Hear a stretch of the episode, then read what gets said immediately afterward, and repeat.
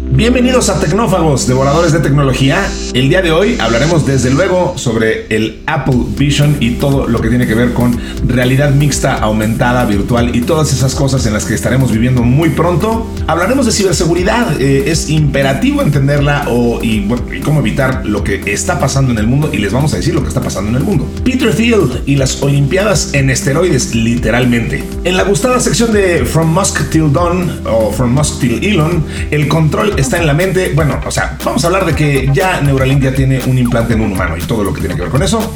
Vamos a hablar del monitoreo de contaminación desde las alturas. Todo eso y mucho más aquí en Tecnófagos Devoradores de Tecnología que inicia ahora. Kio presenta el podcast de Tecnófagos. Una mesa de alta especialidad servida para ti en tres tiempos Acompaña a Ricardo Massa y Bernardo González, dos especialistas en masticar información tecnológica para ti. Prepárate para devorar junto a los tecnófagos todas las noticias de las innovaciones del momento. Bien, pues ya escucharon el menú. Ahora conozcan ustedes a los comensales. Uno de ellos soy yo, soy Ricardo Massa, servidor y amigo. Y eh, del otro lado de la mesa está mi querido amigo Bernardo González, experto en tecnología. ¿Cómo estás, mi querido Bernie? Bien, muy contento de estar aquí en otro episodio contigo, compartiendo de toda esta gran actividad que está arrancando el 2024 con todo.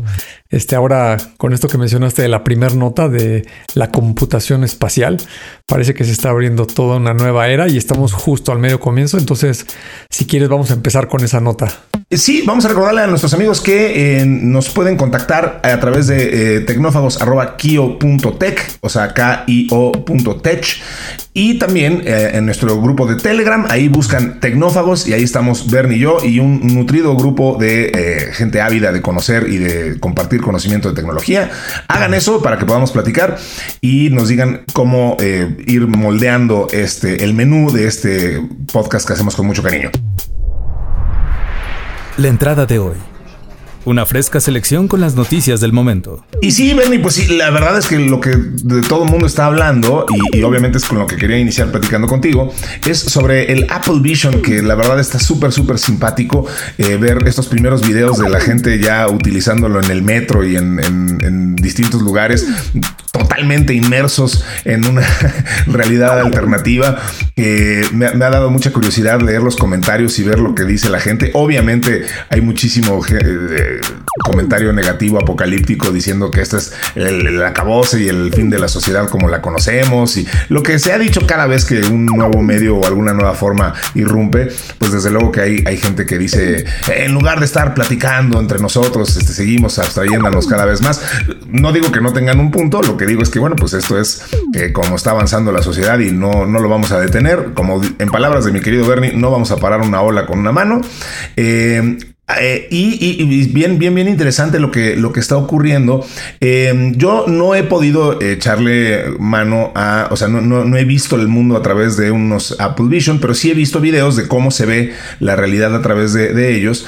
Y, lo que está bien interesante, Bernie, y lo que más me gusta y quizá la, un gran acierto me parece de, de Apple, es este eh, dial que te permite regular el nivel de realidad en el que quieres estar, ¿no? O sea, qué tanto, qué tan inmersivo eh, quieres estar. Eh, por ejemplo, si lo llevas al extremo, pues no ves nada más más que tu, interfaz de, Apple y, prácticamente no percibes a la, gente que está a tu alrededor. Si lo dejas en el nivel más bajo, pues lo ves en una especie de realidad aumentada en el que nada más ves ahí una pantalla flotando, pero sigues percibiendo pues prácticamente con toda claridad lo que ocurre a tu alrededor. ¿Qué, opinión te merece eh, eh, el Apple Vision, Bernie? Ya hemos platicado un poquito de él, eh, pero ahora que ya está, al menos en esta, en, Nueva York, y ya empezando su despliegue por el mundo, ¿cómo, cómo ves y cómo ves la sociedad y, el impacto que esto pueda tener? Porque además, pues es bastante carito el device. Pues sí, mira, efectivamente, mucho de lo que comentas es cierto. es, es algo que creo que va a dar de qué estar mencionando en todos los titulares de los medios de aquí a los próximos años. Todo este concepto de la realidad aumentada, la realidad virtual, mixta, como le quieran llamar, pues ya tiene muchos años. Hay que recordar que por ahí del 2013 Oculus fue una de las compañías pioneras que luego fue adquirida por la ahora empresa Meta y, ya lleva varias generaciones de estos dispositivos. Eh, me refiero a esta forma de pues, una especie de visor que te colocas en la cabeza, que tiene pues muchas ventajas, eh, se pueden hacer muchas cosas eh, pues muy prácticas para ciertas industrias, pero también tiene algunas limitantes e inconvenientes que se han mencionado desde hace muchísimo tiempo. ¿Cuál es mi opinión respecto a, a, esta apuesta que está haciendo Apple y que se quiere desmarcar del resto del mercado eh, no llamándole metaverso, ni realidad aumentada, ni virtual, ni mixta, ni nada por el estilo, sino creando un concepto de computación espacial. Y, creo que ahí justo es donde la, gente está haciendo mucho hincapié. Me refiero a la gente que lo está comprando, eh, lo está utilizando y está compartiendo sus experiencias en redes sociales, ¿no? De, todo tipo. Eh, el dispositivo la mayoría de las reseñas eh, dicen que eh, es un gran device, tiene eh, características técnicas muy relevantes en comparación de lo que existía antes, particularmente la resolución de la pantalla, el número de píxeles que tiene es muy muy grande, te da la impresión que estás mirando una pantalla 4K este, frente a tus ojos. Y aunque hay poquitas aplicaciones en este momento y es poco lo que se puede hacer, yo, yo todo lo que he visto, no sé, he revisado a lo mejor unos 10 videos de diferentes personas de todo tipo. Eh, y te puedo decir que claramente estamos viviendo el momento donde es el, wow factor, ¿no?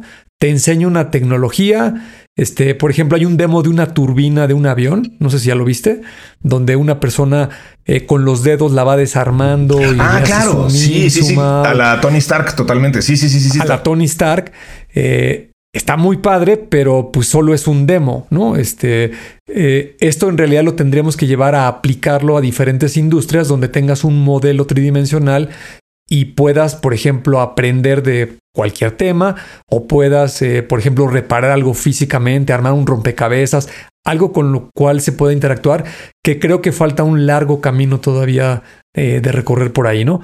El precio, eh, yo, le veo algunos inconvenientes, ¿no? El, el, costo, pues no es menor, este, 70 mil pesos eh, híjole, una, pantalla de ese precio es una pantalla ya muy profesional, muy grande.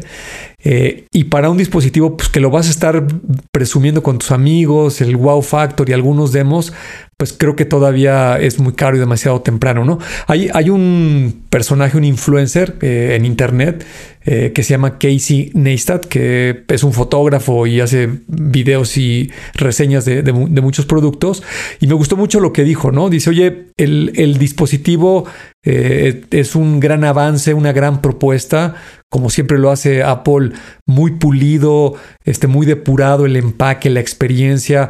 Eh, toda la gente que lo compró, creo que todos coinciden que Apple no te dejaba salir de la tienda sin venderte el case para la pila y el estuche y pues ahí te van otros mil dólares este, en todas estas cuestiones, ¿no? Total que tanto es tantito, ¿no? Ya, ya metidos en gastos literalmente.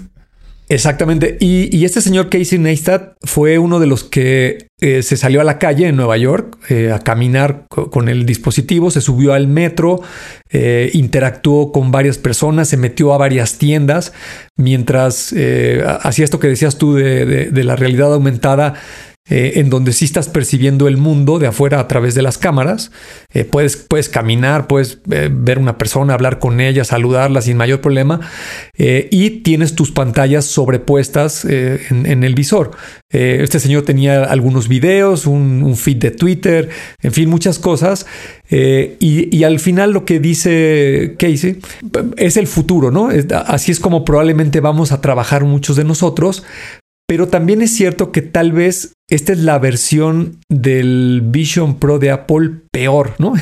es el dispositivo este, con menos aplicaciones, más limitado. También vi muchas reseñas de que la experiencia de, de setearlo, de configurarlo, pues parece como que no está bien terminada, bien depurada. Eh, puedes conectar tu Mac, este, tu teléfono, tu tableta, pero es un, poco latoso.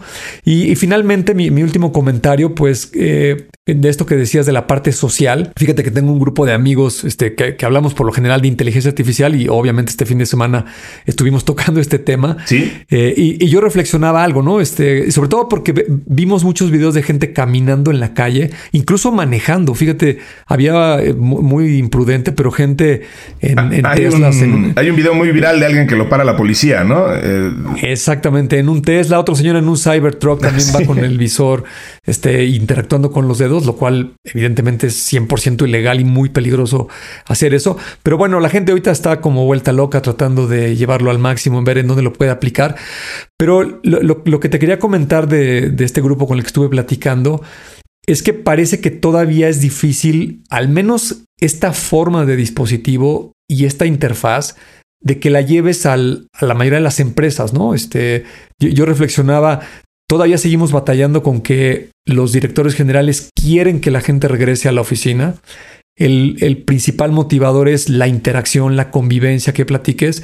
Y pues imagínate que ahora regresas a la oficina y, te, y todo el mundo se ponga este visor en la cara. Claro. Este, pues digo, si, si de por sí, eh, tú lo mencionaste ahorita, ¿no? Eh, si, si dos personas están conversando en cualquier contexto y una de ellas saca su teléfono y baja la mirada al teléfono y empieza con el dedo a tocarlo, pues en ese momento la otra persona deja de hablar, ¿no? Este, porque dice, no me están ya, no me está haciendo caso, ¿no? Entonces, a mí me cuesta trabajo creerlo y, muy particular con esta forma del dispositivo y esta versión de aplicaciones y de software, que tú te pongas a platicar con alguien en la oficina que tiene puesto un visor y tú no. Este, digo, aunque te esté llevando una conversación, dices, este cuate está mirando otras cosas, ¿no? Está leyendo otras cosas. Este, mejor ahí cuando tengas tiempo y te lo quites, mejor seguimos la plática, ¿no? Pero por el otro lado, eh, la gente que trabaja eh, pues más concentrada en algo enfocado, pues esta tecnología sí te puede ayudar, eh, se, puede, se puede volver un complemento eh, y, lo que se llama en inglés un enhancement, ¿no? Te puede este, dar, dar mayores habilidades pues para resolver ciertas eh, cuestiones particulares en ciertas industrias, ¿no? E, ese sería mi resumen este, con respecto al dispositivo, que apenas llevamos tres días. Eh, se supone que Apple mandó a hacer unas 400 mil unidades y se estima que se prevendieron entre 180 mil y 200 mil. Eh, tengo entendido, si no me equivoco, que solo se está vendiendo en los Estados Unidos en este momento. Y pues vamos a ver cómo reacciona la gente, cómo están los comentarios. Y también creo que algo que es de esperarse es algo similar a lo que sucedió cuando lanzaron el iPhone. El iPhone que se lanzó, si no me equivoco, por ahí de junio, julio del 2007, tenía muy poquitas aplicaciones y pasaron unos 6, 8 meses para que Apple lanzara la tienda de aplicaciones y entonces vino toda esta explosión de desarrolladores y gente que hizo muchas implementaciones. Eh, hay unas aplicaciones que este, es muy notorio que faltan. Por ejemplo, no hay un app de YouTube para este dispositivo, no hay un app de Netflix.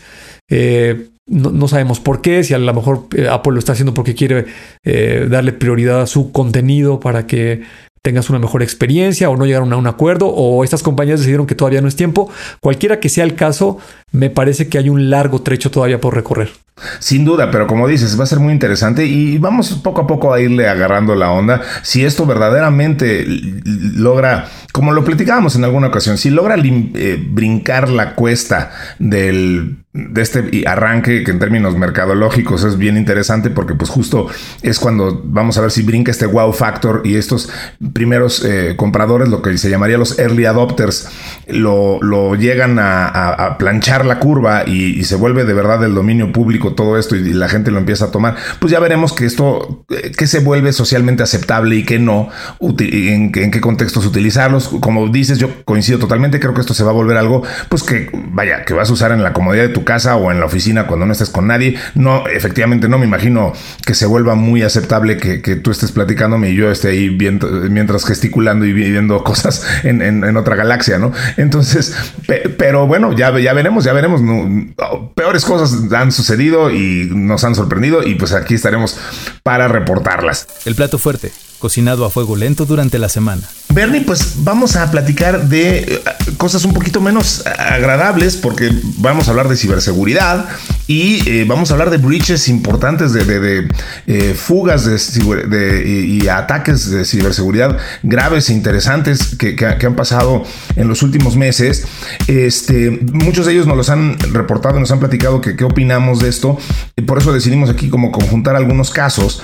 Pero vaya, a ver, lo, lo que ha estado pasando de lo más relevante que hemos visto, pues obviamente fue lo, que se llama el, MOAB, el Mother of All Breaches, em, una, base de datos de 26 mil millones de registros de, datos que estaban meticulosamente compilados y eh, reindexados, eh, que fue que apareció en un sitio no seguro en línea y bueno fue eh, descubierto por Bob Diachenko, que es un investigador de ciberseguridad, además es el dueño de securitydiscovery.com y, y bueno él junto con el equipo de Cyber News encontraron que esta base de datos contiene 12 terabytes de información personal de sitios como X, antes Twitter, de Canva. Eh, las especulaciones iniciales sugieren que el propietario podría ser un actor malicioso. Eh, estas bases de datos, vaya, eh, incluyen registros de aplicaciones, ya decía yo, como de Expo, también de Tencent, eh, plataformas de servicios como Adobe, eh, registros gubernamentales. Entonces, eh, esto, bueno, ¿qué significa? Pues se espera un aumento en los ataques de relleno de credenciales en las próximas semanas. Es decir, pues gente que puede utilizar estas bases de datos para adivinar un password de Netflix o de Gmail y esto le permite al atacante dirigirse a otras cuentas mucho más sensibles. Entonces, tenemos este caso y antes de comentarlo, quisiera que mejor vertamos los tres grandes que hemos encontrado en estos últimos días y platicáramos en general sobre esto. Em, porque el segundo es aquí en México, bueno, el, tercero también, te llego a él, eh, es sobre la Oficina de Acreditación de Prensa de la Presidencia que sufre una, filtración, la habrán visto la gente que vive aquí en México, pues eh, nos ha hablado de otra cosa, de estos 300 periodistas que fueron vulnerados, eh, incluyendo información sensible como identificaciones del INE, es una base de datos de 150 megabytes que contiene información desde pasaportes, identificaciones, RFCs, correos electrónicos, direcciones postales, bueno, todo. Em, esto fue descubierto por una empresa de ciberseguridad llamada Silkin que, afecta a periodistas, que esto es lo relevante, que son los que cubren las conferencias matutinas del presidente Andrés Manuel López Obrador. Eh, los que vivimos aquí en México sabemos perfectamente que eso se le llama las mañaneras y, em, pues que es un, momento súper importante en el periodismo y en la vida social y política del país de todos los días. Estos periodistas van y escuchan al presidente y se registran, obviamente con todo cuidado, pues alguien violentó esa, esa base de datos y la, y la, distribuyó. Y por último, Bernie, algo que también está muy, muy, muy delicado, es que hace unos días empezó a circular un video eh, con Claudia Sheinbaum, la aspirante presidencial de, Morena, eh, donde anunciaba y vaya, promovía una, un, servicio financiero, una plataforma financiera y animaba a los mexicanos a invertir en ella. Este video es, es fake, es un deep fake hecho con inteligencia artificial. Ya, ya lo anunciaron así la, Claudia Sheinbaum y su equipo, lanzaron una advertencia diciendo que esto no, no, era, eh, no eran ellos, que ellos se desentendían de todo esto. Eh, entonces, bueno, pues tenemos ahí tres casos muy, muy eh, consecutivos, Bernie, de, grandes breaches de, seguridad eh, de muy distintas índoles, pero pues que nos recuerdan algo que hemos dicho aquí hasta el cansancio, no se puede ser lo suficientemente cauteloso con, la, seguridad, con la seguridad de datos. Eh, y pues además, vaya, en el segundo caso, en el caso de los periodistas, pues incluso con los datos que, muchas veces no están ni siquiera en nuestro poder y nuestro control, ¿no? O sea, tú estás haciendo tu trabajo y te piden que te registres en una base para poder cumplir con tu trabajo y luego resulta que esa base es violentada y ahora tus datos están en manos de quién sabe quién, caray. Entonces, híjole, qué, qué, qué difícil es todo esto. Este, no sé, o sea, digo, obviamente regresaríamos a los puntos de que ya hemos platicado. Yo, yo lo único que, diría antes de, darte la palabra, mi querido Bernier, es eh, decir que nosotros trabajamos muy cerca de, gente que sabe mucho ciberseguridad, trabajamos en una empresa que da servicios de ciberseguridad, entre otras cosas, y una cosa que yo he aprendido es que la ciberseguridad eh, es algo que incluye muchas etapas, que tiene una etapa proactiva, una, una reactiva, una, una, activa. Es decir, ciberseguridad no es nada más poner un antivirus y no es nada más cambiar tu password este, periódicamente, es toda una cultura, es lo que quiero decir con esto. Eh, y pues tenemos que de verdad seguir reforzando esa cultura en cada caso y cada cosa que hacemos, ¿no, Bernie? Eh, sí, efectivamente, así es, Rick. Fíjate que lo hemos comentado mucho aquí en Tecnófagos. Es uno de los aspectos tal vez más importantes, tanto a nivel individual como de empresas, gobiernos, la sociedad en general. Y creo que falta mucha conciencia y, el, área de oportunidad sigue siendo bastante grande, ¿no?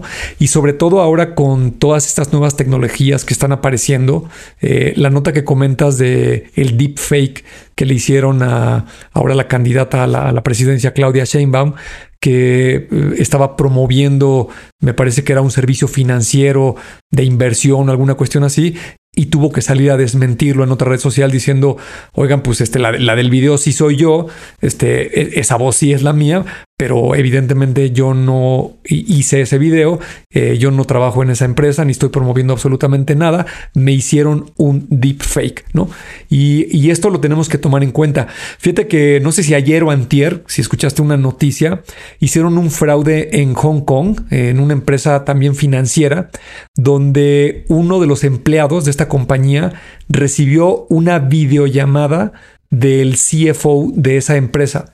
Ah, sí, sí, sí, sí. Y le dio una instrucción de que hiciera un movimiento por 25 millones, 25 millones de dólares eh, y esta persona lo, lo, ejecutó, ¿no? Este, y. Pues digo, con toda la razón. Si te habla tu jefe y te dice y escuchas su voz y te dice transfiere esta lana de aquí para acá, pues dirás, oye, pues qué raro que mi jefe me pida que mueva tanta lana, pero pues te lo está diciendo y lo estás escuchando con su voz, ¿no? Exactamente. Exactamente. Pero bueno, me parece a mí que esto es similar a lo que aquí hemos comentado alguna vez, que muy desafortunadamente sucede en México y también en otros países, donde llaman a tu casa, eh, alguien sorprende a la persona que contesta el teléfono, te ponen en una situación extrema de que alguien chocó, este, o te dicen un nombre o algo, y es muy fácil que caigas en ese juego y no te cuestionas tú lo que te están diciendo y rápidamente corres a hacer un pago, ¿no? A entregar una cantidad de dinero.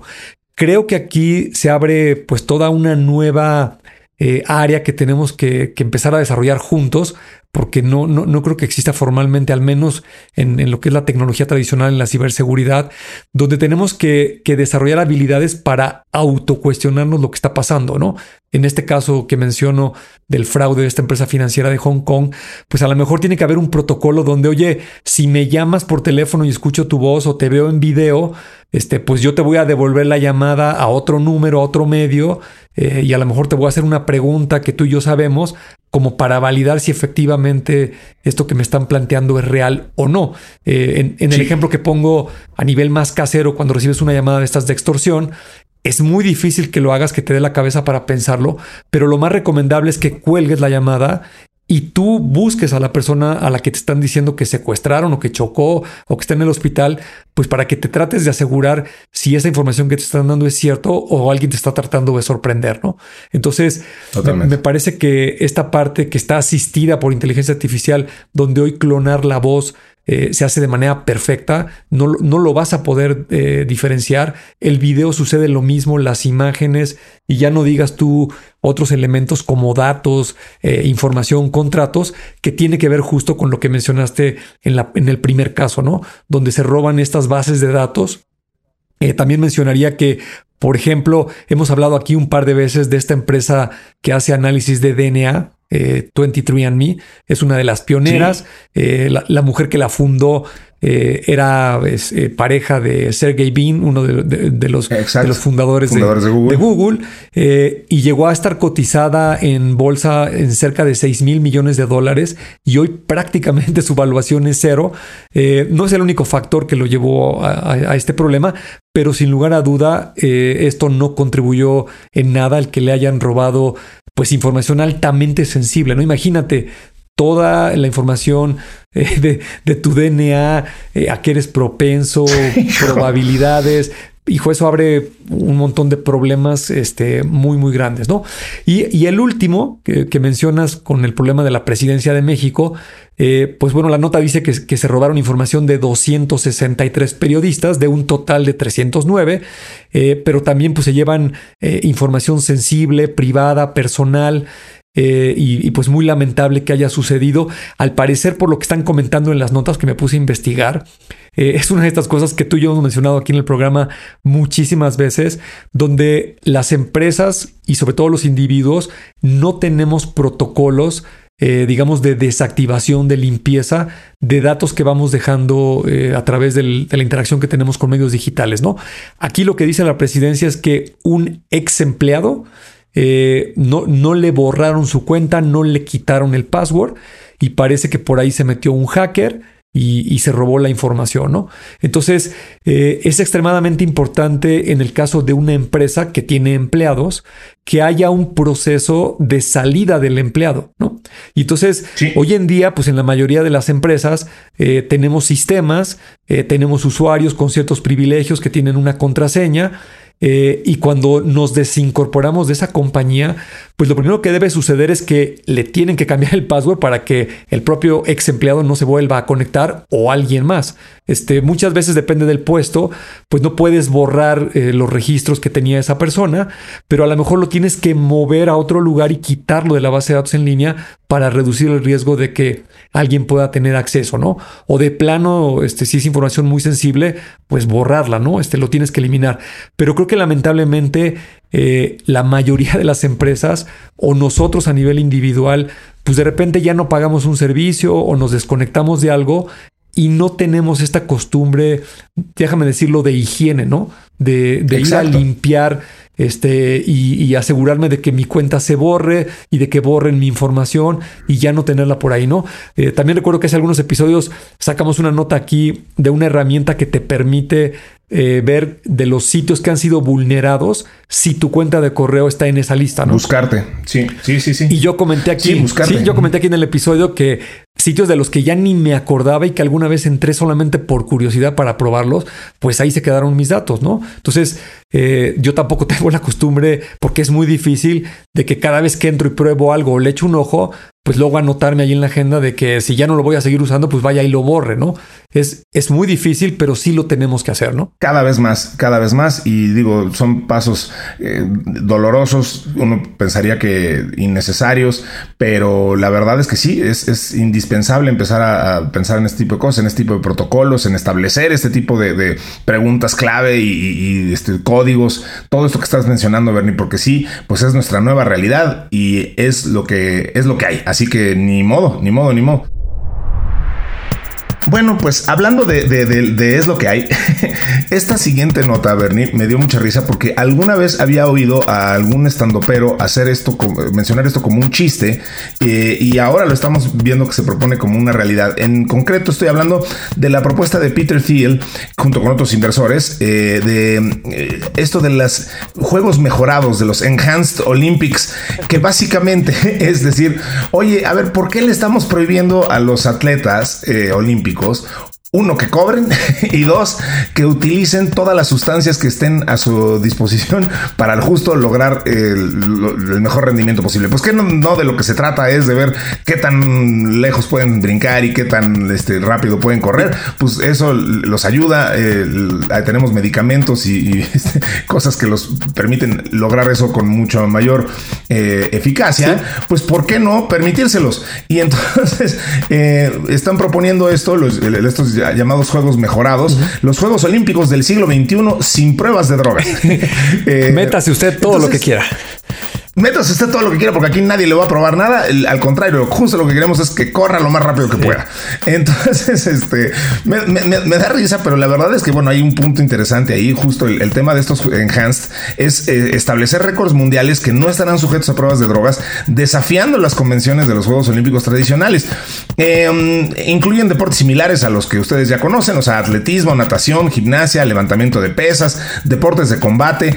Em, todavía no se ha anunciado cuándo serían estos primeros primeros juegos. Eh, Aaron de Sousa, que es eh, quien está encabezando este proyecto, asegura que los eventos no derrocharán el dinero de los contribuyentes gracias a los patrocinadores adinerados, comparándolos favorablemente con los costosos Juegos Olímpicos convencionales. Em, pues digo, interesante. A ver, yo sí quiero saber cuál es el verdadero límite de un ser humano. O sea, pues, ¿en, qué tan rápido puede un ser humano correr los, 100 metros? O sea, sabemos que, que, que, que cierto personaje que fue este, un spokesman eh, publicitario de, la empresa para la que trabajamos, este, corre, o sea, estoy hablando de Usain Bolt, eh, corre los 100 metros en 9, 20 y o sea, una locura así. pero bueno, ¿qué pasaría si Usain Bolt o alguien parecido a Usain Bolt utilizara fármacos que le permitieran acelerar aún más? ¿En cuánto tiempo puede un ser humano verdaderamente recorrer los 100 metros o, saltar X altura? En fin, o sea, pues conocer los verdaderos límites de la, de la constitución humana, pues sí suena como una idea interesante, ¿no, Bernie? Sí, absolutamente. Mira, tiene muchos eh, aristas que comentar esta nota. Este, los Juegos Olímpicos son toda una tradición en el mundo. Eh, y para bien o para mal, pues están enmarcados dentro de ciertas reglas en todas estas especialidades. Y algo que está sucediendo inevitablemente, pues es de que los atletas buscan diferentes maneras de cómo eh, explorar límites, ¿no? Eh, ahorita mientras escuchaba la nota, recordé el récord que, ya está roto, abajo de las dos horas, lo que se creía imposible por un ser humano. En el maratón. Eliud Kipchoge, si, si, lo recuerdan, por ahí hace un par de años, se fue a correr a Suiza, a la ciudad, de, perdón, a Viena, Austria, no fue en Suiza, fue en Viena, Austria. Y eh, corrió los 42 kilómetros en una hora 59 minutos con 40 segundos. O sea, le bajó 20 segundos a esa marca que se decía que médicamente era imposible. Yo he platicado con amigos de manera totalmente este, informal.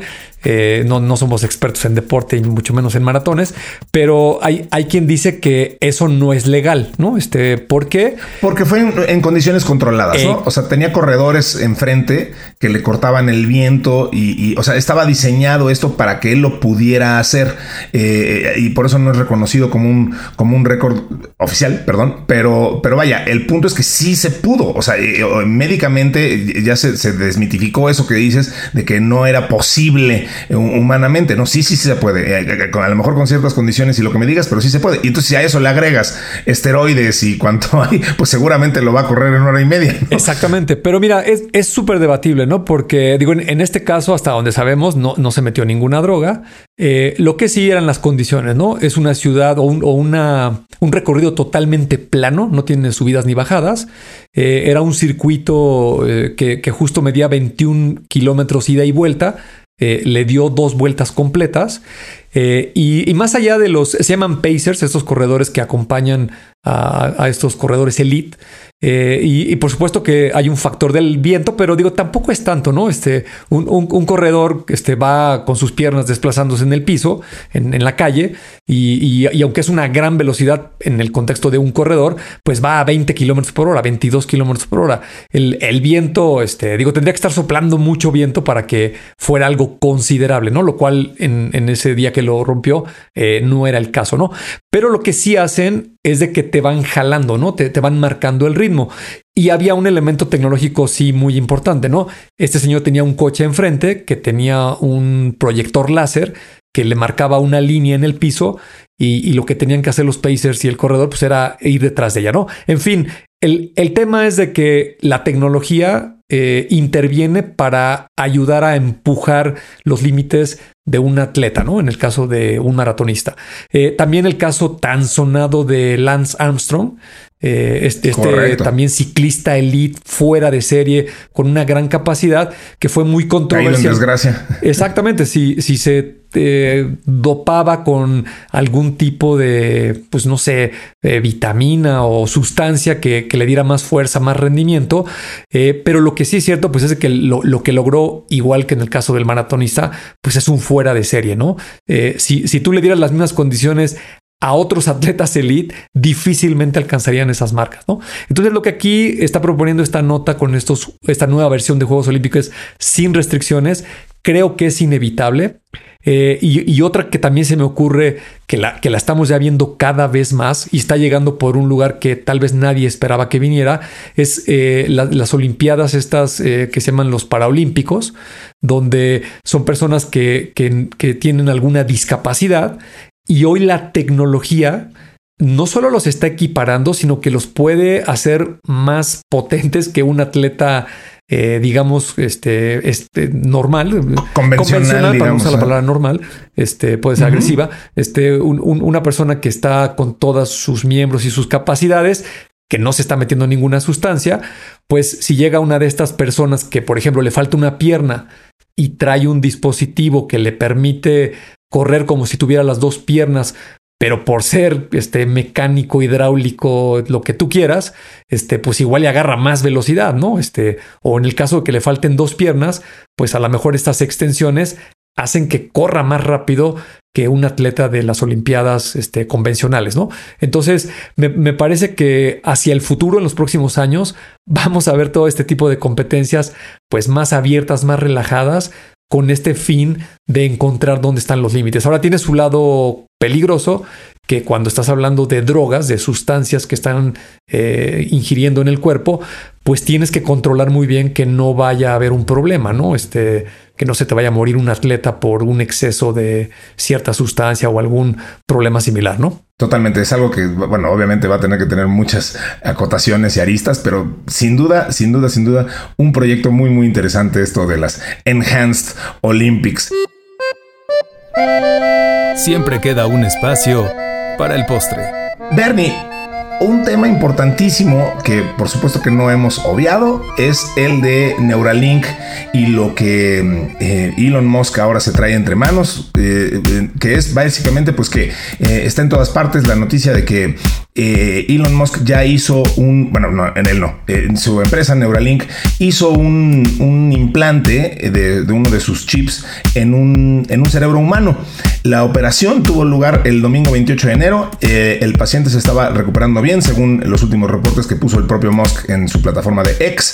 Esto es un hito muy importante porque, bueno, la, eh, o sea, a ver, hay mucha falta de detalles en la publicación de, de, Musk, entonces no, no, está muy claro todo, pero este... Um, el, primer producto de Neuralink se llama telepatía y estará dirigido inicialmente a personas que han perdido el uso de sus extremidades. De hecho, se, liga bastante con lo que estábamos hablando hace un minuto de, atletas con condiciones diferentes. Eh, ya hemos visto también incluso este tipo de, aplicaciones eh, neurológicas, de, neurociencias eh, aplicadas a, gente pues, con, algún tipo de, limitante por alguna lesión o que perdieron. Ya nos has explicado alguna vez cómo algunos dispositivos pueden bypassear el, sistema nervioso central y ir directo a conectar un, miembro, las piernas, por ejemplo, al cerebro, utilizando este tipo de cosas, pues en eso esencialmente es en lo que se está enfocando Neuralink, pero digamos directamente en un chip en el cerebro.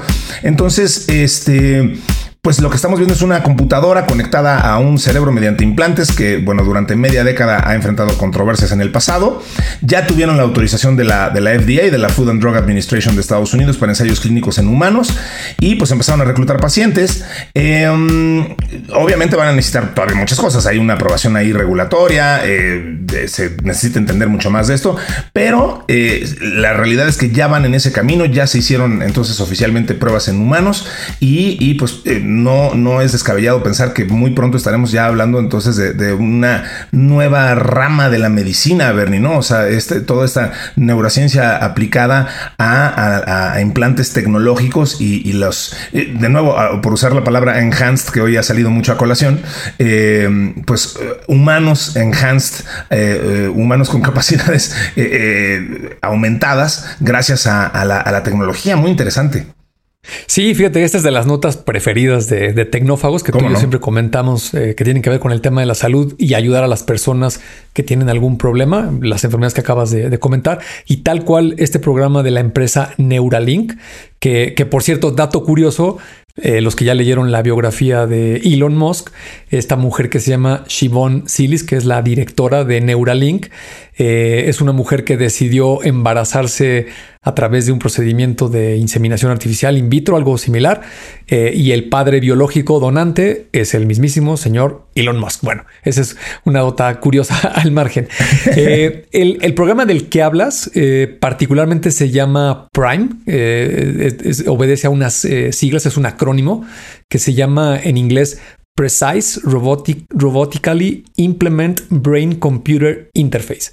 Eh, el, acrónimo este de BCI, eh, Brain Computer Interface, o una interfaz de computadora directa al cerebro, lo que está proponiendo Neuralink es no solamente este chip que se puede implantar y conectar, para servir de interfase con alguna parte del sistema nervioso, sino también la otra parte que están proponiendo es cómo te lo implantan, ¿no? Eh, aparentemente va a ser eh, un, digamos, eh, una, oficina este, o consultorio, más bien consultorio es como lo llamamos en español, ¿Sí? donde hay un sillón tipo dentista y un robot es el que se va a encargar de hacerte el procedimiento, donde entiendo yo hay que hacer una incisión en, la cabeza, te vas a meter con algún tema del hueso en el cráneo y lo, y lo, tienes que implantar, lo cual suena bastante sofisticado y por ello lo del robot, ¿no? Y fíjate que algo que, descubrí este fin de semana que me puse a investigar sobre el tema, eh, ya había oído yo que había otras compañías, además de Neuralink, trabajando precisamente en este tipo de interfaces con el cerebro, pero no son tan sonadas porque obviamente no, no son propiedad del señor Elon Musk. Y hay una que me encontré que me llamó muchísimo la atención. Se llama Synchron, eh, se escribe con Y, se, les pasamos los datos ahí en, en el grupo de Telegram. Sí. Y esta compañía obtuvo su permiso por parte de la FDA un año antes que Neuralink, en 2021. Y esta, y esta compañía también ya hizo implantes en varios pacientes con resultados muy positivos. Pero el proceso es la parte que quiero comentar y me parece muy innovadora. Eh, para la gente que haya escuchado alguna vez eh, el término médico de los extens, eh, entiendo yo que son para personas que tienen problemas cardiovasculares. Exacto. típicamente se tapa una arteria por cuestiones del colesterol y el procedimiento pues es de que por una arteria, incluso en estos procedimientos particulares del corazón, lo pueden hacer desde la pierna, este, te abren la arteria tal cual, eh, introducen, eh, déjame llamarle un, un, tubito muy delgadito que adentro tiene un alambre también extremadamente pequeño y lo van empujando hasta que llega a la arteria que tienes el problema donde sea eh, digamos, colapsado la, la, arteria debido al colesterol, ¿no? Cuando llega a ese punto, lo están viendo con una máquina de, de video de rayos X, sacan del tubo este, es una especie de alambre, es una malla, eh, la inflan como si fuera un globo y como es un material metálico, pues se extiende y se queda ya con esa nueva forma, con lo cual deja que fluya el, torrente sanguíneo por esa arteria, ¿no? Eso es en, el, tema cardiovascular, se llaman extents. Pues estos señores lo que innovaron es que te abren la arteria en el cuello, la yugular, eh, introducen este mismo tubito, eh, lo, lo meten en el extend y lo llevan a la parte del cerebro donde una de estas arterias está cerca de la actividad neuronal eléctrica que puede, por ejemplo, eh, trabajar con la relación del pensamiento y tu coordinación motriz. Entonces dejan ahí el metal eh, retiran el tubito eh, y se traen, digamos, todo el cable. déjame hacer esta analogía, va a sonar un poco burda. Yo no soy médico, ni, ni, tengo tantos detalles del procedimiento, pero por lo que vi en el video, este extende metal continúa en el cable hasta el pecho más o menos, ¿no? Digamos, este, a la altura del corazón. Y dejan ahí el cable y lo interesante es que te ponen la computadora pegada con goma en el pecho y la computadora se conecta de manera inalámbrica con ese, eh, digamos, ducto de, material conductivo que tienes por dentro en la arteria y empieza a enviar y recibir señales eléctricas que están conectadas a tu cerebro. No, no, no sé si me logré explicar, pero eh, me, parece que hace toda una diferencia eh, con el otro procedimiento de Neuralink, donde sí te tienen que abrir y te tienen que conectar cables que están físicamente eh, pegados a esta computadora, que digo, tampoco es tan grande, ¿no? Es del tamaño, digamos, de una moneda, este, un cuarto de dólar o, o en el caso de México una moneda de 10 pesos, para que se den una idea a los amigos, es un poco más ancha. Ambas computadoras son más o menos del mismo tamaño, pero esta compañía que, te digo se llama Synchron, los pacientes que ya tienen varios meses con los implantes, pues pueden manipular su teléfono celular, su smartphone, eh, pueden escribir en un teclado inalámbrico, eh, pueden manipular algunos eh, aparatos electrónicos, etcétera. La verdad que muy, muy interesante. Y, todo esto que te cuento, Rick, a nuestros amigos, me hizo pensar en algo que lo quiero conectar con la primera nota que dimos del Vision Pro, ¿no? En, esto, que estamos viendo de estos visores, pues parece que el problema es justo el, el aparato físico, ¿no? Tener que tener pegado en la cabeza algo que está colgando en tus ojos, es muy aparatoso, este, mandas una señal a, las otras personas de que no les estás haciendo caso, etcétera. Y entonces me puse a pensar en algo tal vez futurista que tiene que ver con este human enhancement que tú mencionaste, ¿no? imagínate que este tipo de interfaces, y le faltan muchos años, pudiera llegar al grado que tú tengas acceso, por ejemplo, a un modelo largo de lenguaje, ¿no? Como un chat GPT.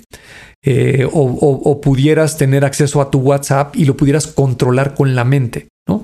Este, la verdad que eso nos llevaría eh, a resolver este problema del dispositivo físico en esta interfaz de estar conectados con la tecnología, con las ventanas, las veríamos pues literalmente en nuestra mente, no, no existirían ni siquiera en la visión de los ojos, este, te llegaría la información como esos memes, esos chistes de espérate, me está llegando un fax y, parece que estás pensando, eh, o, podrías estar platicando con alguien eh, y estar consultando estas fuentes de información, pues para complementar con datos eh, totalmente precisos de algo, ¿no? Simplemente una opinión aquí de algo que, que podría suceder en un futuro tal vez no tan lejano. Sin duda, sin duda. Bueno, Bernie, em, vamos a terminar el, podcast de hoy comentando esta nota bien interesante e invitando a nuestros amigos a que se, metan a conocer em, lo relacionado con, con, este dispositivo, esta plataforma llamada Cerulean que tiene que ver con monitoreo de eh, contaminantes, en particular de, manchas de petróleo. Tuve que eh, meterme un, rato y, picarle porque la pura nota no, no me, o sea, no, me dejó dimensionar realmente lo, interesante que es todo esto. Así que, a ver, vamos, vamos por partes. ¿De qué, de qué estoy hablando? Estoy hablando de eh, una, una, organización sin fines de lucro que se llama Sky Truth, que presentó esta, esta herramienta que insisto se llama Cerulean, es una, plataforma de monitoreo orbital diseñada para fortalecer la vigilancia contra la contaminación en los océanos. Eh, usa análisis de imágenes orbitales y otros datos como para identificar y rastrear a los contaminadores. Eh, está muy interesante. O sea, a ver, Cerulean lo que hace es usa datos de radar y un, modelo de, aprendizaje automático para identificar manchas sospechosas eh, en el mar y rastrear los barcos cercanos para, para entender quién dejó esa, esa manchota de petróleo espantosa en, en, el, océano. Entonces, em, vaya, la, plataforma ha demostrado ser muy efectiva en estudios revelan eh, discrepancias significativas en las estimaciones oficiales sobre vertidos de petróleo. SkyTruth destaca casos de uso en colaboración con organizaciones de defensa ambiental en proyectos en Indonesia, en el Reino Unido y América Latina. Entonces, te digo, me, metí a verla, Bernie, ahí, en TechCrunch hicieron una cobertura interesante de esto y, la verdad es que está súper, súper interesante porque ahí te ponen un contexto en el que explican que, eh, pues típicamente eh, es muy fácil para, desafortunadamente, para, para los eh, que cometen un crimen ambiental, pues, simplemente alejarse y decir, yo no fui, yo no fui, yo no fui, porque pues cómo, cómo traqueas, una, o sea, encuentras una mancha de petróleo y, luego cómo sabes quién la hizo. Entonces, esta herramienta lo que hace es, como dije, pues linkear una mancha de petróleo con un barco que esté en la cercanía y bueno, a través de sus trayectorias y tal, entender quién pudo haber sido el, culpable de esta cosa tan espantosa. Eh, vale la pena picarle, eh, sobre todo para entender que muchas cosas se pueden parecer a una mancha de petróleo eh, y sin serlo pero también para dimensionar un poco lo terriblemente grande que es este problema. O sea, eh, nada más te, metes tantito a la plataforma y empiezas a ver la enorme cantidad de, eh, manchas de, petróleo que hay en cualquier momento en todos lados de los océanos. Dan, eh, me causó una angustia terrible. Y fíjate que yo hice exactamente lo mismo. Este, me, metí a la página, de, incluso vi un video como de cinco minutos. lo vamos a poner allí en el Telegram para la gente que tenga curiosidad. Y es como un entrenamiento de la interfaz porque es de código abierto y están invitando a la comunidad a que les ayuden a, esta organización a identificar lo que es un derrame y lo que no es. Porque a, pesar de que utilizan Machine Learning, eh, el grado de confiabilidad que tienen los algoritmos, pues evidentemente no es del 100%. Hay falsos positivos que eh, requieren de la intervención humana eh, para corroborar si se trata realmente de un derrame correlacionado otro tipo de variables como las que acabas de mencionar, ¿no? Entonces, la, verdad que me parece una gran iniciativa a, un problema que pues por estar en el océano, este, tan alejado de nosotros, de nuestra cotidianidad, eh, y, también por lo grande del océano, pues al menos no es visible, ¿no? Eh, ahorita mientras te escuchaba, eh, es algo que sucede todos los días en todas las carreteras de cualquier parte del mundo, ¿no? Este, los transportes de carga, este, pues tiran pedazos de llantas, este, se les caen materiales, y, y ves ahí cómo se acumula la basura o las manchas, y pues de repente hay compañías que van y limpian, pero pues la carretera pues es este, infinitamente más eh, pequeña y controlable en comparación del océano. En, el océano, eh, imagínate la, cantidad de barcos que hay de carga, eh, de transporte de mercancías, pesqueros, estos buques, tanques, que no solo es el petróleo, este, también deben transportar una gran cantidad de químicos, de materiales peligrosos, y, y, como cualquier transporte, pues es sujeto a que, a, que tenga problemas, ¿no? Este, problemas de mantenimiento, de antigüedad de los equipos, lo que tú quieras. Y, pues en el océano, como tú dijiste, eh, ups, se me cayó algo. Este, pues bueno, aquí nadie vio, nadie supo. Y lo que hacemos es seguimos contaminando el mar de una manera muy grave.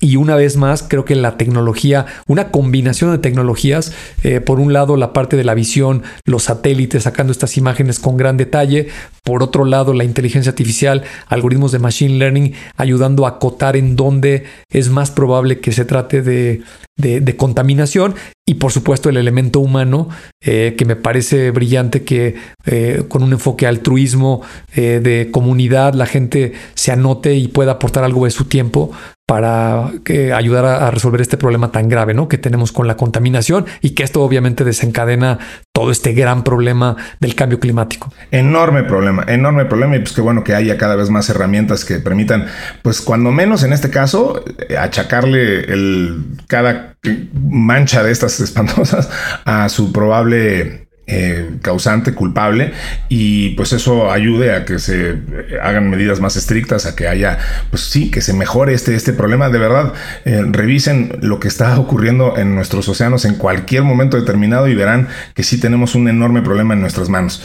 Eh, Bernie, pues se nos acabó el tiempo. Muchísimas gracias a todos por habernos escuchado y sobre todo, pues muchísimas gracias a toda la gente que lo hace posible, en particular a Mario Terrés en la edición, a Roger Flores en la redacción a Diana Álvarez en la producción. Muchísimas gracias, Bernie, como siempre. Gracias a ti, Rick, y recordar a nuestros amigos que los que no se han unido a nuestro grupo de Telegram lo hagan. Ya tenemos más de 900 miembros y la verdad que la conversación ahí hay gente muy activa, gente que aporta mucho contenido, lo cual se los agradecemos a todos ellos. Y si no lo han hecho, pues dense de alta. Tecnófagos, el grupo de Telegram. Así es, esto fue Tecnófagos, Devoradores de Tecnología. Nos escucharemos muy muy pronto en esta misma plataforma. Muchas gracias a todos.